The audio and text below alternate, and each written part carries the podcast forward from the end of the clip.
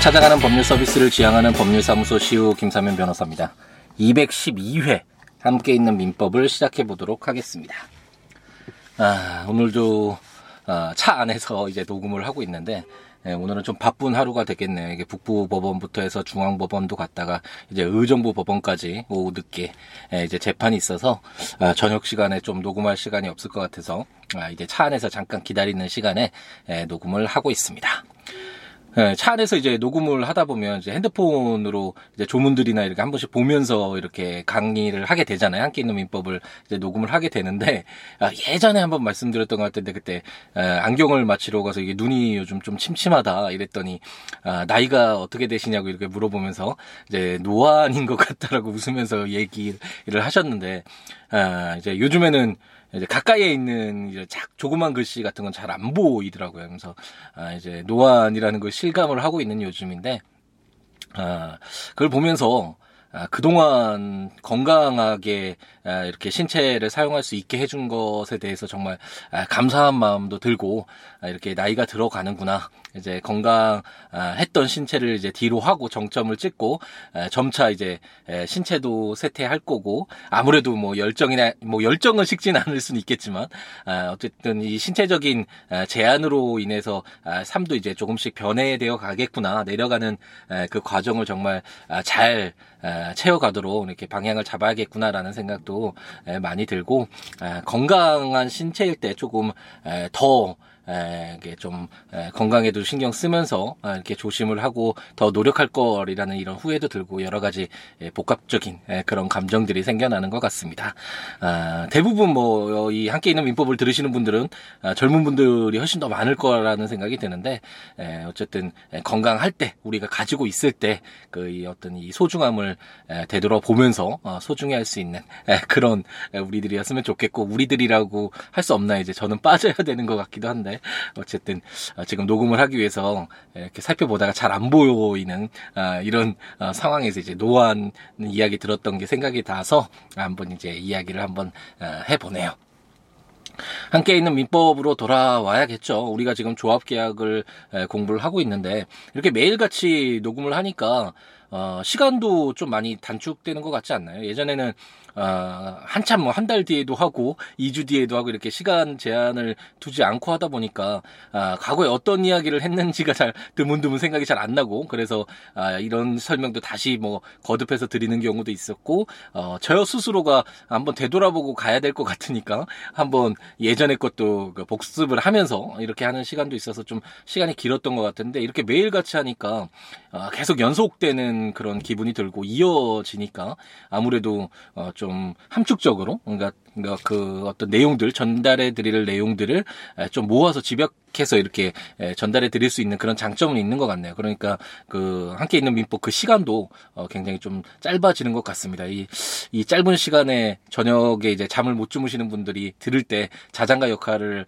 어, 해드리겠다라고 어, 말씀을 드렸는데 너무 짧은 시간이어서 잠을 못, 드, 못 주무시는 건 아닌가, 잠에 들어가지 못하는 건 아닌가라는 생각은 들긴 하는데 어쨌든 우리가 어, 지난 시간에 이제 조합 계약 계속 이어서 하고 있는데 에, 계약이라는 것이 어떤 당사자가 어떤 어, 법률 효과를 의도를 하고 어떤 의사를 가지고 의사 표시라고 하죠. 그 의사 표시를 에, 필수적 요소라고 하잖아요. 법률 행위가 우리가 민법 총칙 공부할 때 에, 배웠었죠. 어떤 행위를 하겠다는 그런 의사, 어떤 법률 효과를 얻겠다는 그런 의사를 가지고 어, 상대방과 어떤 행위를 통해서 합의를 이끌어내는 그런 과정이 바로 계약이라고 할 수 있고 이런 계약을 통해서 어, 권리 의무가 발생을 하잖아요. 어, 가장 현대사에서 음, 채권 관계를 발생시키는 가장 많은 그리고 현대사회를 어떻게 보면 유지하는 아, 근간이라고 할 수 있는 그런 계약과 관련된 내용들을 공부하고 있는데 그 계약이 대부분은 아, 상대방과 본인의 어떤 이 아, 대등 관계 양립하는 그런 관계를 주로 다루는 데 반해서 조합 계약은 다수가 모여서 공동 사업을 목적으로 하기 때문에 약간 그 방향이 예, 그리고 성질이 예, 다르다라는 설명도 계속해서 드리고 있네요. 이제 오늘은 이제 각 조합원들이 외부적인 어떤 관계를 맺었을 때 그 조합과의 관계를 어떻게 할 것인가와 관련된 조문들이 주로 어, 그 내용이 되는데 712조부터 한번 읽어봐야겠죠. 조합원에 대한 채권자의 권리 행사라는 제목으로 조합 채권자는 그 채권 발생 당시에 조합원의 손실 부담의 비율을 알지 못한 때에는 각 조합원에게 균분하여 그 권리를 행사할 수 있다라고 규정하고 있습니다. 이번에 이제 그동안에 주로 조합 내부적인 관계에서 누가 업무 집행 담당할 건지 조합에 수익이 나거나 손실이 났을 때 어떻게 그걸 분배할 것인지 이런 내용들을 주로 봤다면 712조에서는 이제 외부적인 관계와 조합과의 관계를 그리고 그 조합의 구성원 간의 그 관계를 좀 규율하고 있잖아요. 조합 채권자라는 건 갑돌이와 얼돌이가 어, 천만 원씩 출자해서 음식점을 운영하고 있다라고 한번 가정을 해보죠. 어, 내부적으로 손실이 발생했는데 내부적으로는 갑돌이가 70%, 을돌이가 30% 이렇게 손실 부담하기로 약정을 했다라고 한번 가정을 해보죠. 만약 이런 약정이 없었을 땐 어, 지난 시간에 배웠던 것처럼 균분에서 그 수익 받았을 때 그 약정과 동일한 것으로 이렇게 추정한다라는 규정도 있었잖아요. 근데 그런 합의가 있었다라고 한번 가정을 해보죠. 그런데 이런 합의가 어, 그 음식 그 음식 재료를 납품해주고 있는 을도 병돌이는 전혀 알지 못했다라고 가정을 해봐, 해보죠. 그랬을 때 이제 음식점 운영 중에 손실이 이제 발생을 했다. 어, 그랬을 때그 병돌이는 어, 조합에게 이제 책임을 물어야 되잖아요. 자기 손실 부분에 대해서 그 재료 값을 못 받았다면 재료 값을 받아야 되잖아요. 근데 그 갑돌이와 을돌이에게 어떻게 예, 청구를 해야 될지 전혀 알 수 없겠죠. 내부적으로는 어, 갑돌이가 70%고 을돌이가 30%니까 100만 원이라면 갑돌이에게 70만 원, 을돌이에게 30만 원그 반환하라고 청구하는 게 맞겠지만 그 내부 사정을 알지 못하는 병돌이에게 그 어, 정확하게 파악을 해서 그 권리 행사를 하라라고 하는 거는 무리가 있겠죠. 아, 그렇기 때문에 그 만약 조합 채권자 그 조합에 대해서 채권을 갖고 있는 병돌이가 그 채권 그 음식 재료값이죠. 그 발생 당시에 조합원인 갑돌이와 얼돌이의 손실 부담 비율을 알지 못한 때에는 균분해서 50만 어, 원씩, 50%씩 그 권리를 행사할 수 있다라고 규정을 해서 그 내부적 사정을 알지 못하는 당연히 어, 제3자의 이해관계를 이익을 보호를 해야 되겠죠. 이렇게 규정을 하고 있습니다. 아, 이런 부분들이 규정이 왜 중요하냐면 이게 재판에 만약 됐다 이제 분쟁이 발생했고 당사자들이 원만하게 해결이 안 됐으면 소를 제기하겠죠 당연히 병돌이가 소를 제기할 텐데 어 을돌이에게 50만 원을 달라는 청구를 하겠죠 소를 제기했을 때병 어, 을돌이로서는 당연히 어, 자기 항변 사연으로서 내부적으로 조합에서 이렇게 공동 사업을 운영하면서 어, 손실이 발생하면 자기는 30%만 부담하기로 했으니까 30만 원의 지급 책임만 있다라는 항변을 하겠죠. 당연히 이랬을 때 아, 그러면은 아, 병돌이의 어떤 피해를 보호를 할 것인가 아니면 을돌이의 손을 들어줄 것인가 이런 어떤 판단 기준이 있어야 되잖아요. 근데 이 조문에서 어, 만약 병돌이가 갑돌이와 을돌이 그 조합의 내부적인 사정을 알지 못한다면 아, 당연히 그 균비운에서 어, 알지 못하니까 그 자기의 채권을 행사할 수 있다라고 규정을 기준을 두고 있으니까 이런 조문들이 이제 근거가 돼서 이제 병돌이 쪽이 좀 더 유리하게 재판이 진행될 수 있겠죠. 뭐 또 다른 여러 가지 또 변수가 재판 과정에서는 발생을 하게 되지만 어쨌든 이런 조문들이 그냥 뭐 어떤 행동할 때 좀 조심하세요라는 이런 행위 규범으로서의 규정의 어떤 아, 역할도 있지만 아, 재판에 있어서 아, 이제 재판의 판단 기준으로서 어, 규범으로서 어, 적용되는 그런 역할을 하게 된다. 라는 것을 이제 참고하시면 될 것 같습니다. 제 713조는 무자력 조합원의 채무와 타 조합원의 변제 책임이라는 제목으로 조합원 중에 변제할 자력 없는 자가 있는 때에는 그 변제할 수 없는 부분은 다른 조합원이 균분하여 변제할 책임이 있다라고 규정하고 있습니다. 이 그 담보 책임도 그렇고 예전에 그 다수 채권자와 관련돼서 만약 그 채권자나 채무자가 무자력이었을 때 그 어떻게 그 채무를 나머지 연대 채무자가 부담할 것인가 이런 채권 총론에서 우리가 공부한 부분이 있었잖아요. 이게 굉장히 좀 어렵고 이게 현실적으로 이제 왜 문제가 됐을 때 그 계산법이나 뭐 여러 가지 정말 다수의 이해관계인들이 있을 때 이 계산하는 것도 어, 쉽지는 않다라는 그런 말씀을 드렸던 기억이 나는데 어, 생각해 보면 그, 그 갑돌이가 만약 을돌이 그리고 어, 병돌이가 어, 30만 원의 조합 채무를 부담한다라고 가정을 해보죠. 그럼 10만 원씩 이제 부담을 해야 되잖아요. 그런데 어, 병돌이가 전혀 재산이 없는 사람이었다. 그럼 정돌이가 이제 청구를 하는데 정돌이로서는 자기의 채권을 당연히 변제받을 수 있을 거라고 생각했는데 어, 병돌이가 조합의 구성원인 병돌이가 어, 이제 변제 자력이 없는 아, 그런 사람이었다. 그랬을 때, 아, 변제 자력이 없는 그 위험을, 아, 정돌이에게 책임지울 것인가, 그 외부의 조합 채권자에게 에, 위험 부담을 시킬 것인가, 아니면 같은 조합의 구성원에게 그 책임을 부담시킬 것인가, 라는 이런 판단 기준이 있어야 되겠죠. 그랬을 때 우리가 아, 상식적으로 생각해 봐도 아, 조합이랑 공동 사업을 위해서 그 여러 사람들이 그 의사를 합쳐서 하나로 이제 단체성을 갖게 되는 아, 그런 성격의 계약을 체결한 거잖아요. 그러면 그 조합으로 인해 발생하는 그 어떤 뭐 이익도 당연히 자기가 향유를 하겠지만 손실이 부담 거 발생했을 때도 그것에 대해서도 분담하겠다라는 어느 정도의 그런 생각이 있는 상태에서 시작을 했다라고 볼 수 있겠죠. 그렇기 때문에 조합 책 채권자인 제3자에게 그 병돌이의 무자력, 그 조합 구성원의 무자력에 대한 위험 부담을 시키는 것보다는 조합원 구성원들이 그 책임을 부담케 하는 것이 더 타당하다. 라는 것이 어느 정도 이해할 수 있는 부분이죠. 그렇기 때문에 713조에서 조합원 중에 갑돌이, 을돌이, 병돌이 중에 이제 병돌이가 변제할 자력 없는 어, 자인 병돌이가 있는 때에는 그 변제할 수 없는 부분은 그 100만 원, 아 10만 원 부분이 되겠죠. 다른 조합원이 균분하에 변제할 책임이 있다라고 해서 갑돌이와 을돌이가 이제 5만 원씩 더 해야 되겠죠. 그래서 15만 원씩 이제 변제케 해서 그 조합 및 조합원을 구, 어, 신뢰한 아, 정돌이 그 채권자를 조합 채권자를 이제 보호하고 있다. 라고 이해하시면 되겠습니다. 오늘의 마지막 조문 714조를 보면 지분에 대한 압류의 효력이라는 제목으로 조합원의 지분에 대한 압류는 그 조합원의 장래의 이익 배당 및 지분의 반환을 받을 권리에 대하여 효력이 있다라고 규정을 하고 있네요.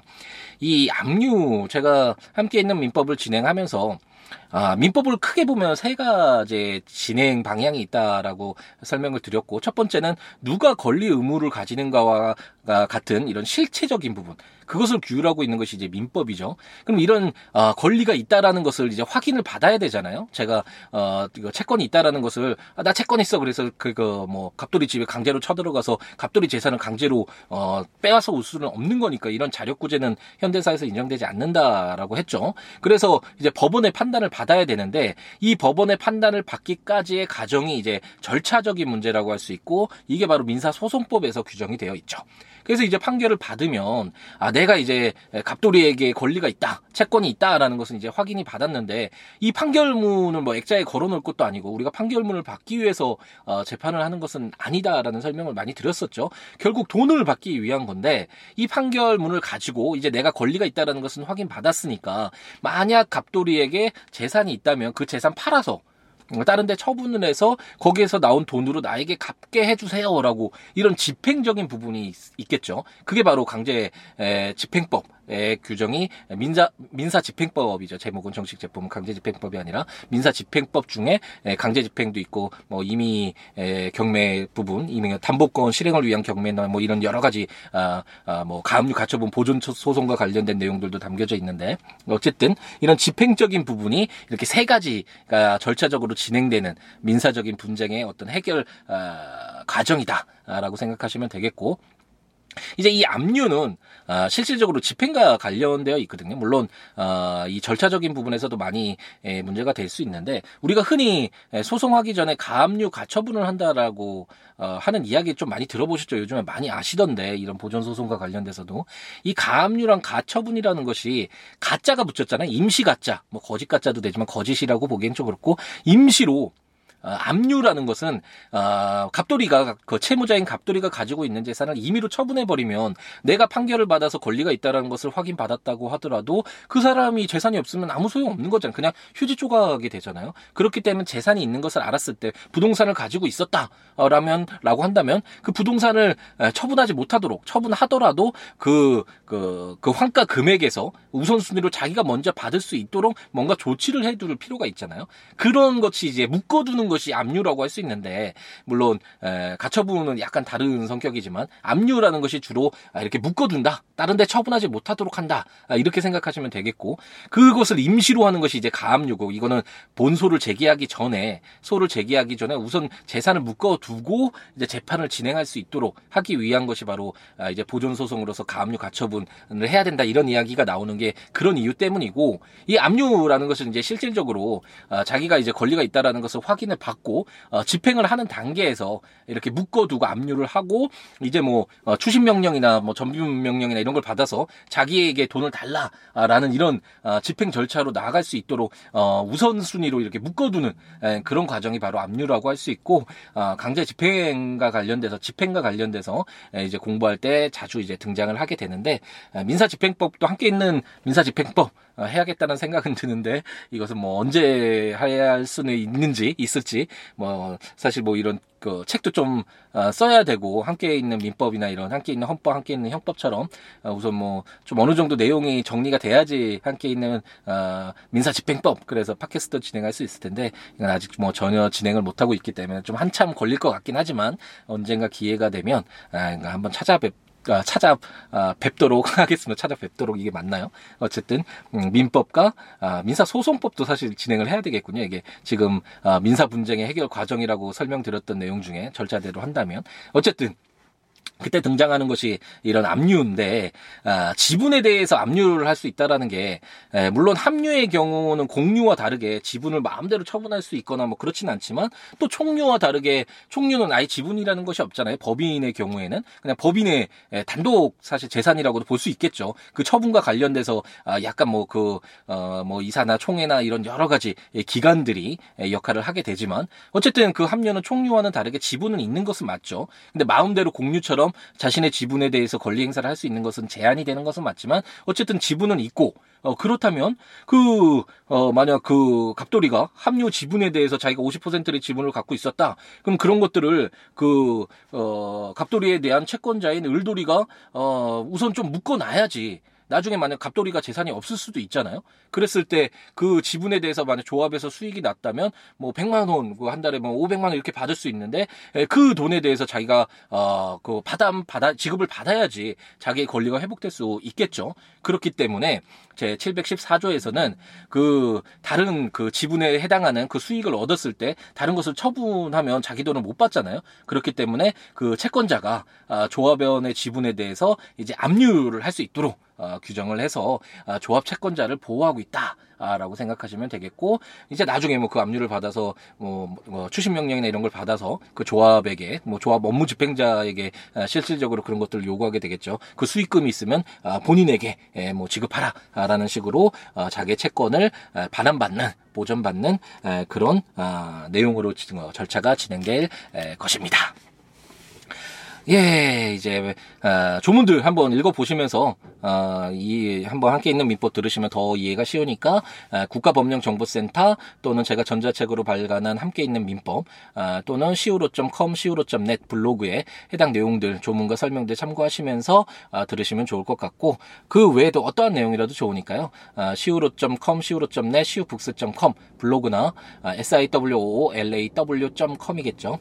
어, 026959-9970 전화나 아, 시우로 골뱅이 지메일컴 메일이나 아, 트위터나 페이스북에 시우로에 오셔서 어떠한 내용이라도 좋으니까 아, 함께 이야기 나누면서 아, 즐겁게 예, 더불어 살아가는 아, 그런 즐거움 함께 했으면 좋겠습니다.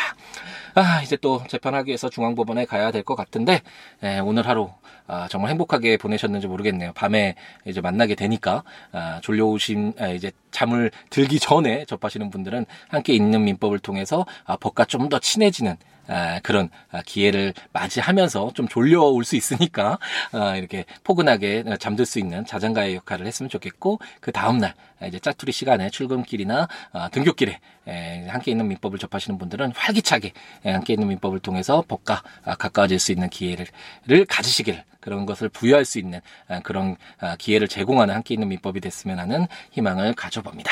오늘 하루도 행복 가득하게 채우시기 바랍니다. 감사합니다.